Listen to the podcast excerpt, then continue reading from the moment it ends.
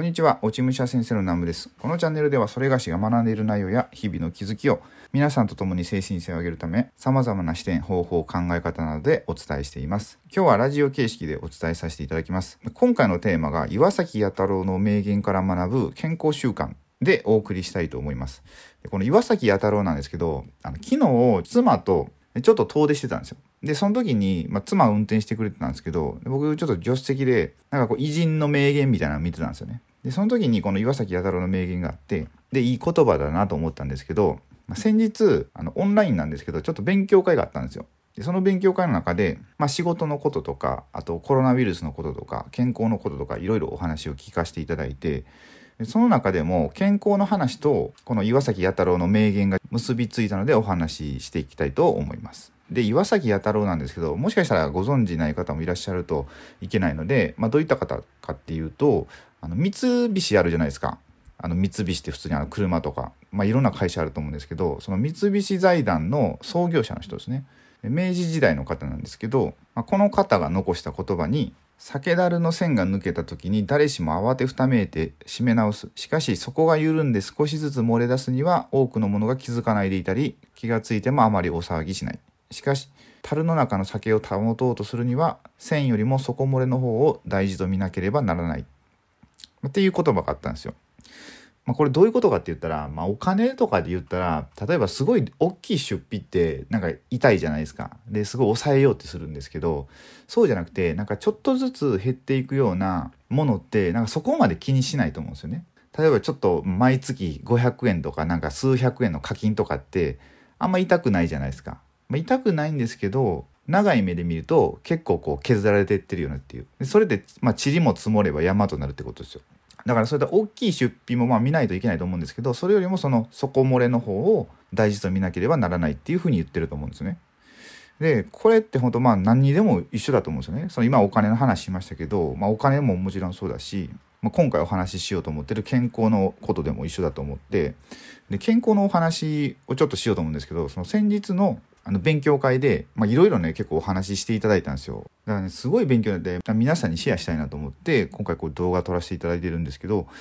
まあ、どんな内容だったかっていうと舌の掃除とかあと免疫力アップとかそういう話が結構多かったんですけど、まあ、舌の掃除ってね本当こう軽く思われがちなんですけどすごい重要なんですよね、まあ、僕もねもう1年半ぐらいしてるんですかね掃除舌の掃除を。で舌の掃除ってまあなんか大事って言われるじゃないですか。なんかぼんやりと。本当は何が大事なのっていうわからないと思うんですけど、まあ、それをちょっと今回お話ししていこうと思うんですがでまずアーユルベーダの考えの中でなんかこう排泄物って僕らするじゃないですか、まあ、分かりやすく言ったらこう尿とか便とか出すと思うんですけどで下から出るものと上から出るものってあるらしいんですよ。こう下半身から出るものと上半身から出るものっていうのがあってで下半身から出るものはまあもちろんすごい分かりやすいと思うんですけどで上半身から出るものっていうのがあってそれっていうのが、まあ、下下から出てくってことなんですよ。下から出ていくものを、まあ、絶対っていうんですよね。その下に苔って書いて絶対って読むんですけど、まあ、そういうものが上から出ていくと。まあ、僕たちがなんか食事をとるじゃないですか。で、まあ、消化されたものは下から出ていってで残りの、まあ、未消化のものが、まあ、上から出ていくみたいな感じで。だからこう朝とかってすごい口臭いじゃないですか。あれって何が臭いってこうもう下から結構匂ってるらしいんですよ。だから朝起きてまずは舌磨きをしないといけないっていうまあ話だったんですよね。でこれってこれで僕も多分ね1年前ぐらいにその下の話は聞いたんですよ。だからそれでまあちょっと勉強したんですよね自分なりに。その時に、まあ、書いてあったのが世の中お腹が緩い人っているじゃないですか。お腹が緩い人ってその原因の一つにこの下の汚れっていうのがあるらしいんですよ。この下の汚れってすごい汚い言い方ですけど、まあ、言うたら排泄物がその下の上に乗ってるみたいなもんですよ。それを朝一取らずに何か水とか飲んだらその汚いものもまた体の中に送り返してしまうみたいな感じなんで、まあ、それでお腹を壊してしまうみたいな。だからなんかお腹がゆるいゆるいって言ってる人とかなんかお腹が普段からずっと調子悪いんですよって言ってる人はまあそれが原因かなっていうのがあると思うんですよね。で実際僕もね、まあ、お腹ってそんなに強くないんですよ。まあ、強くないんですけどこの下の掃除をしてから頭強くなった気がするんですよね。まあ、そのこの下の掃除だけじゃなくていろんなことをしてるんで、まあ、どれがこう効き目があったのか分かんないんですけど、まあ、その一つとしてこの下っていうのはあると思うんですよね。そうだからお腹をよく下すとかっていう方がいらっしゃったら朝一のこの下の掃除っていうのは一度やってみてもいいかなと思います。そうそうだからこれねなんでこの話をしたかっていうとそそうやってなんかお腹が痛いっていう症状があるじゃないですか。でそれあると思うんですけどそのお腹が痛いっていうのも、まあ、僕昔よくあったのがその牛乳を飲んだらすぐお腹を下すみたいなのがあったんですよね。それってすごい分かりやすいじゃないですか。さっきの酒だるの話で言ったらまあ線が抜けたみたいなもんですよ。すごい分かりやすいんですけどじゃなくてなんか底漏れしてる？だから自分が分からないところでなんかこう健康が損なわれていってるっていうのがあると思うんでそこをまあなんとか防いでいきましょうっていうことなんですよその健康面からでその健康ってやっぱなかなか勉強する機会がないんでこうやって誰かから教えてもらって、まあ、僕もこう先日教えてもらってすごいいろいろ学びがあったんですけどそうやって学ばないと絶対わからないですよね。だからどんどんこう底漏れしっぱなしやと思うんで、まあ、なんでこう一緒にちょっと健康面も勉強していけたらなと思います。であと今これ2020年の3月ですね今。まあ、この音声撮ってるんですけど、まあ、今コロナウイルスが流行ってるんですよ、まあ、自粛ムードですごい。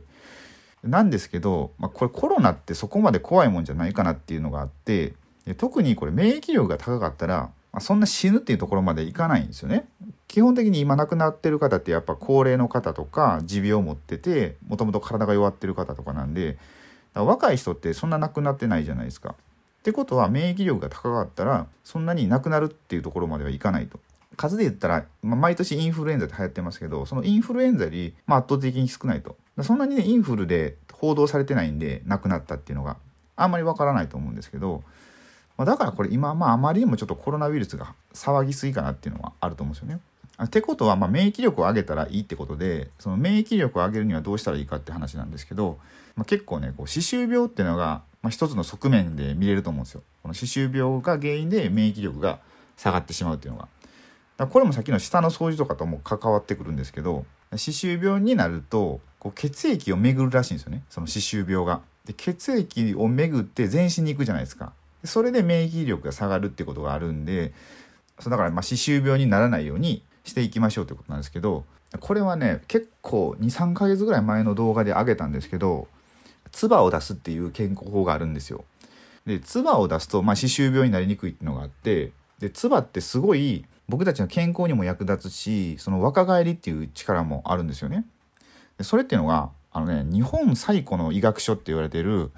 維新法やったかなっていう医学書があるんですよ。でそこにもこの唾っていうのがすごい大切っていうのが書かれてたりとかそう他の医学書にもなんか1日1,000回噛むことがすごい大事でで飲食はまあ控えめにすると長生きできますよっていうのがまあ書かれてるんですよ。だからこれってのももう平安時代とかからですよ。平安時代に書かれた医学書やったと思うんですよね多分維新法ってそれぐらい前からまあ分かってたことなんですよこの唾が大事っていうのがそうそうあとこの唾液を飲むっていうのが、まあ、健康法としてそれはそれであってでそれを陰心法って言ったりしててでこの陰心法の心っていうのが通ですね、まあ、津波の通って書くんですけどこの通ってのは、まあ、唾って意味らしくて唾ってなんかね昔の中国の医学書かなんかに、まあ、すごいなんか力を秘めたものみたいな感じでねいろいろ書いてあるんですよ。なんか、唾じゃなくて違う感じで、なんて言ったらいいかな。もう薬草じゃないな。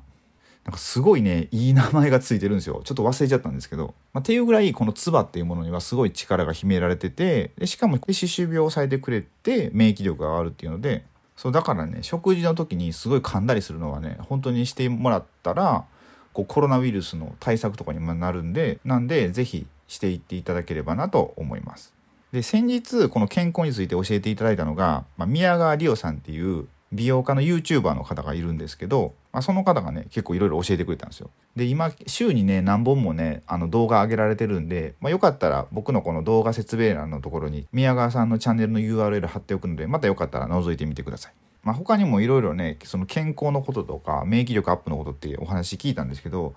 まあ、だいぶ長くなるんで、まあ、健康に関してはこれぐらいにしといてあと、まあ、心のエネルギーの方ですかね今はま体のエネルギーをアップするみたいな話をさせてもらったんですけど、まあ、心のエネルギーっていうのもやっぱりすごい大切だと思うんですよ。なんか今世の中ってそのコロナウイルスで自粛ムードでなんかやっぱあんまり外に行く感じじゃないじゃないですか。そうだからなんか心も元気がなくなってくるみたいなんでこの心の元気っていうのも、まあ、心のエネルギーっていうのもやっぱすごい大切だと思うんですよね。今日この岩崎弥太郎の名言紹介させてもらったんですけどもうこうちょっとずつ漏れていくものってやっぱり怖いっていうので心のエネルギーもちょっとずつ削られていくものってやっぱ怖いと思うんですよ。なんかすごい嫌なことがあってドーンって落ち込んだりするのって原因すぐ分かると思うんですけどなんとなくこう今日元気ないなみたいな時って、まあ、何がその要因になってるのか分からないと思うんですよね。それっていうのが結構こうネットサーフィンしたりなんかネガティブな情報に触れたりすると、まあ、知らない間にちょっとずつ、まあ、心のエネルギーっていうのが削られていってると思うんですよ。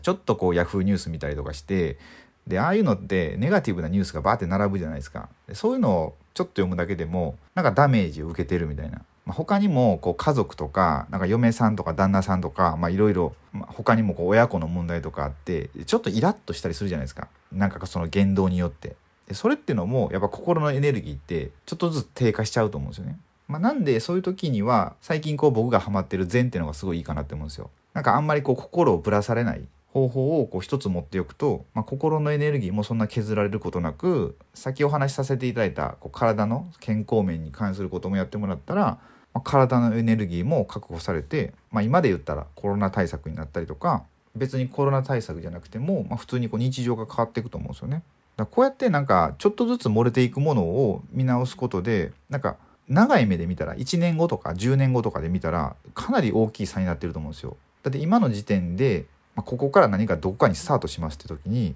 じゃあわずか1度ずれてるだけでそれでこうずっと進んでいったらすごい差になるじゃないですか。まあそれが言いたくて今回この岩崎弥太郎の名言を引っ張ってきたっていうのがあるんですけどそうだからねなんかまあちょっとずつでもこう日々改善していい生活が送れるようになればいいかなと思います。まあ、言うても僕もまだいろいろ勉強しているところなんで、まあ、いろいろとこう僕が学んだことをシェアしていくので、まあ、皆さんと一緒に実践しながらやっていければなと思います。って感じで今回の音声はこれで終わりたいと思います。